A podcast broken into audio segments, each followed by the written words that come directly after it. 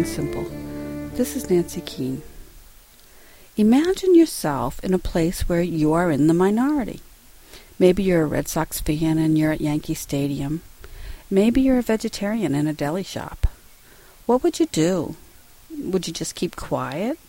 Or would you be telling everyone about how you feel? Well, Edmund is about to be in a similar situation, but his is really life or death. After being shipwrecked, Edmund is saved by pirates.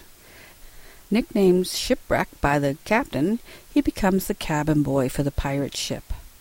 The year is 1846, and Shipwreck is about to return to North America for the first time in almost 2 years.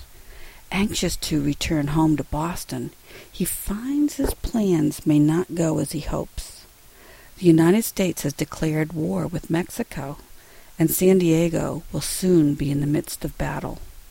And Shipwreck is an American, and now he is the enemy. Will his Mexican captain be willing to protect him?